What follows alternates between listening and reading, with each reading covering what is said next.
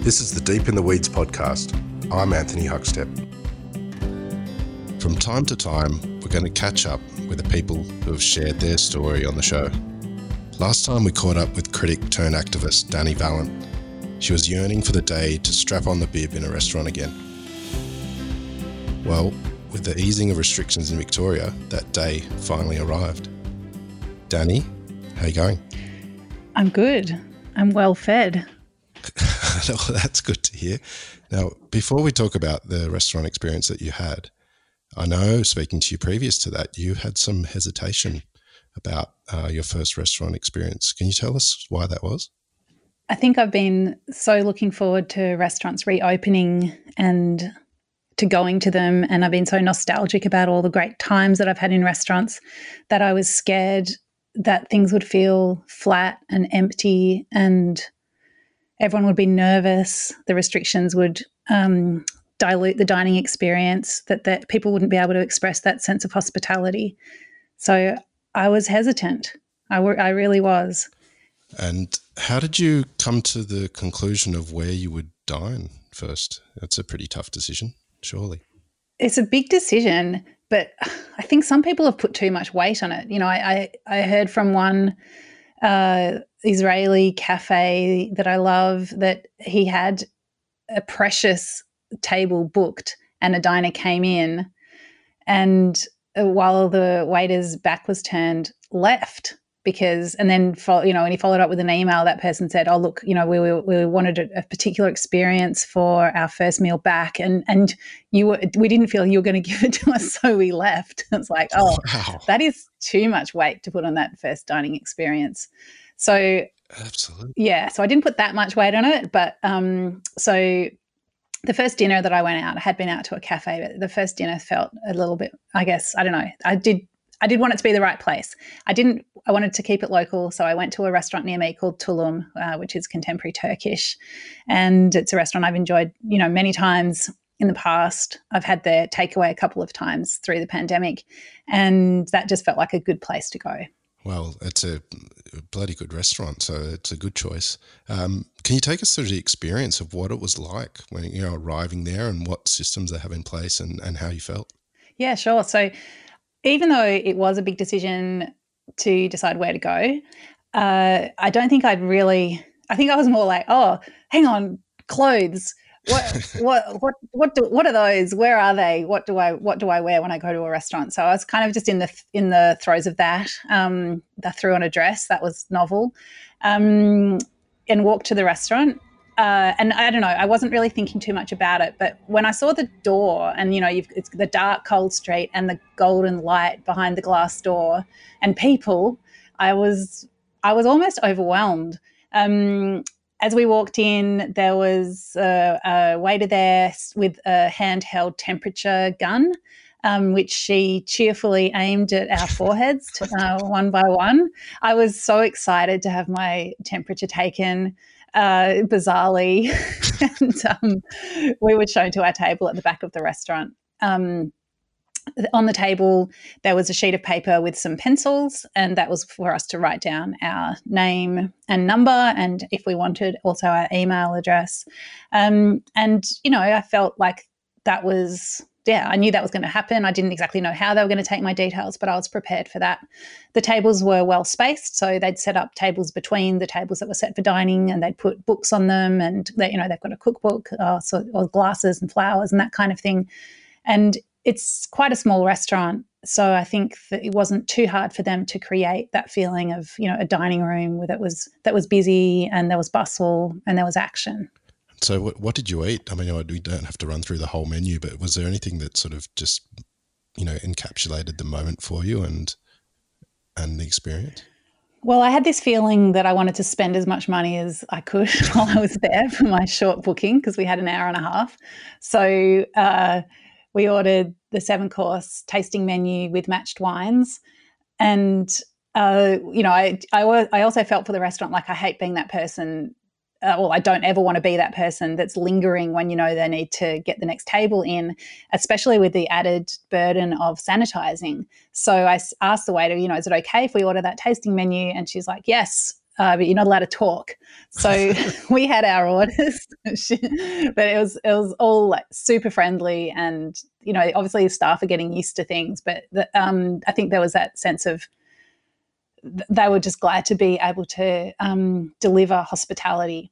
Uh, so as far, as far as the food went, it's it's beautiful food. So I mean, I guess there's dishes that you just wouldn't do at home. So some leek poached in olive oil with some, a few different textures of carrot. I mean, if I whenever I say foam, I feel like I'm I'm it's an insult, but it's beautiful, frothy carrot. uh, it, was, it was just delicious and delicate, and it was all these flavors, and it was with with matched wine. I think one of the things I've missed most is someone pouring the wine for you and matching it. Um, so, you know, I don't have any trouble drinking wine at home. i am pretty good at that. But to um, match it properly to a dish and then, to, you know, to have a match where you can progress from from one wine to another, I didn't do too much of that during lockdown. So it was it was all very beautiful and very exciting, and yeah, it just made me feel really warm in the heart. So, with that feeling, and given that you've been a restaurant critic for 13 years, how do you see your role moving forward in regards to journalism? And do you think you'll be a restaurant critic again? Well, I chatted to my editor last week, and I mean, basically, I haven't got my job back. Uh, that's the, that's how it stands at the moment. I think um, there's definitely no shortage of of things to say about restaurants, and you know, I don't need to tell you that. It's about budgets. So until advertising returns, the freelance budgets will uh, not return, or you know, not return in the same way. So uh, yeah, I'll be telling the stories, but whether they'll, it'll they'll be in the same form or in the same way, uh, yeah, I don't I don't know yet. I mean, as we've talked before, I think traditional restaurant criticism um, is up for grabs. You know, what what does a restaurant review look like at, in this period? I mean, I don't think it looks like. I mean, what are we what are we doing? Like like I don't know. Oh, do we need a, an extra mark for sanitizing? I don't. How do we? what does it mean to to judge a restaurant at the moment? I just feel so much uh, empathy for how tough it's been for the industry and and how tough it continues to be and will continue to be. That I mean, I was I'm, my style of criticism was, was never about slamming people and um, marking people down. It was always about looking for the story and the narrative and and looking for the things that uh, that a restaurant was trying to be or to express. What were they trying to express with what they were doing and the way they were doing it? So I guess that there's definitely no shortage of of stories and things things to say in that space. But uh, I think the column inches are not quite keeping up with the amount of um, things there are to say. Now, not only has the pandemic affected going to restaurants, it's affected family gatherings as well. I noticed that you had a family gathering for the first time in months on the weekend. How was that? Yeah, oh, it was so special. So that was that was my big weekend. Was you know going to a restaurant for a quick seven courses in 90 minutes on Saturday night, and then on Sunday night going over to mum and dad's for our normally fortnightly extended family gatherings. Uh, so we hadn't done that since February. So my brother and sister and their families. Um, and yeah, uh, my family over to mum and dad's. Mum puts on an amazing spread. Uh, my brother's become vegetarian over the last few months. My sister was already vegetarian, so it was it was a vegetarian feast. It was uh, really delicious. Awesome. I guess the the exciting thing was to be there, and uh, we sanitized like crazy, and um, and then we just did it. It was it was great. Okay, so you've eaten out, and you know you're telling the stories of people at the moment, and you know that there's frustration from operators of trying to open up again with no shows and just all sorts of things going on. You know, what advice could you give to people about eating in restaurants during this period as they're opening up? Well, from a diner point of view, I think you just need to listen to what the restaurant is telling you about the about what they need to do to operate. So whether that's sticking to the government guidelines about uh, spacing and customer numbers, or whether it's listening to the restaurant's own policies about bookings, about deposits, about whether you might need to prepay.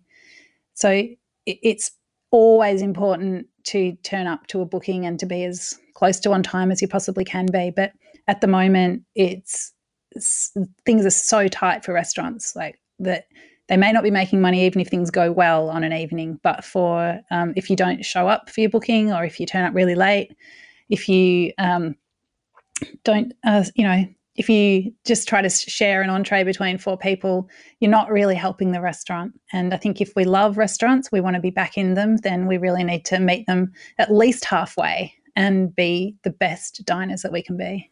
That's a great sentiment. And I'm um, so glad that you had such a big, amazing weekend. Hope to hear from you soon. In fact, we're going to hear from you very soon. Um, can you tell us about that? Yeah, look, I'm super excited to announce on Deep in the Weeds that I'm becoming part of the Deep in the Weeds family by launching a podcast under your umbrella. My podcast is called Dirty Linen, and it's a place for hospitality people to share all the big issues that are within the industry, the issues that make it a sometimes tricky place to be. So, we're going to talk about business structures, we're going to talk about industrial reform. We're going to talk about mental health. We're going to talk about racism. We're going to talk about a lot of the big issues that are hard to talk about. So it's Dirty Linen. We're airing our Dirty Linen and we're going to launch it very soon. Well, Dani, Rob and I are bloody stoked to have you as part of the Deep in the Weeds team going forward. And we're very excited about this new podcast as well and can't wait for it to land, which is happening pretty soon. Um, thanks for today and um, yeah, hear from you personally very soon. Yeah. Thanks so much for having me. This is the Deep in the Weeds podcast.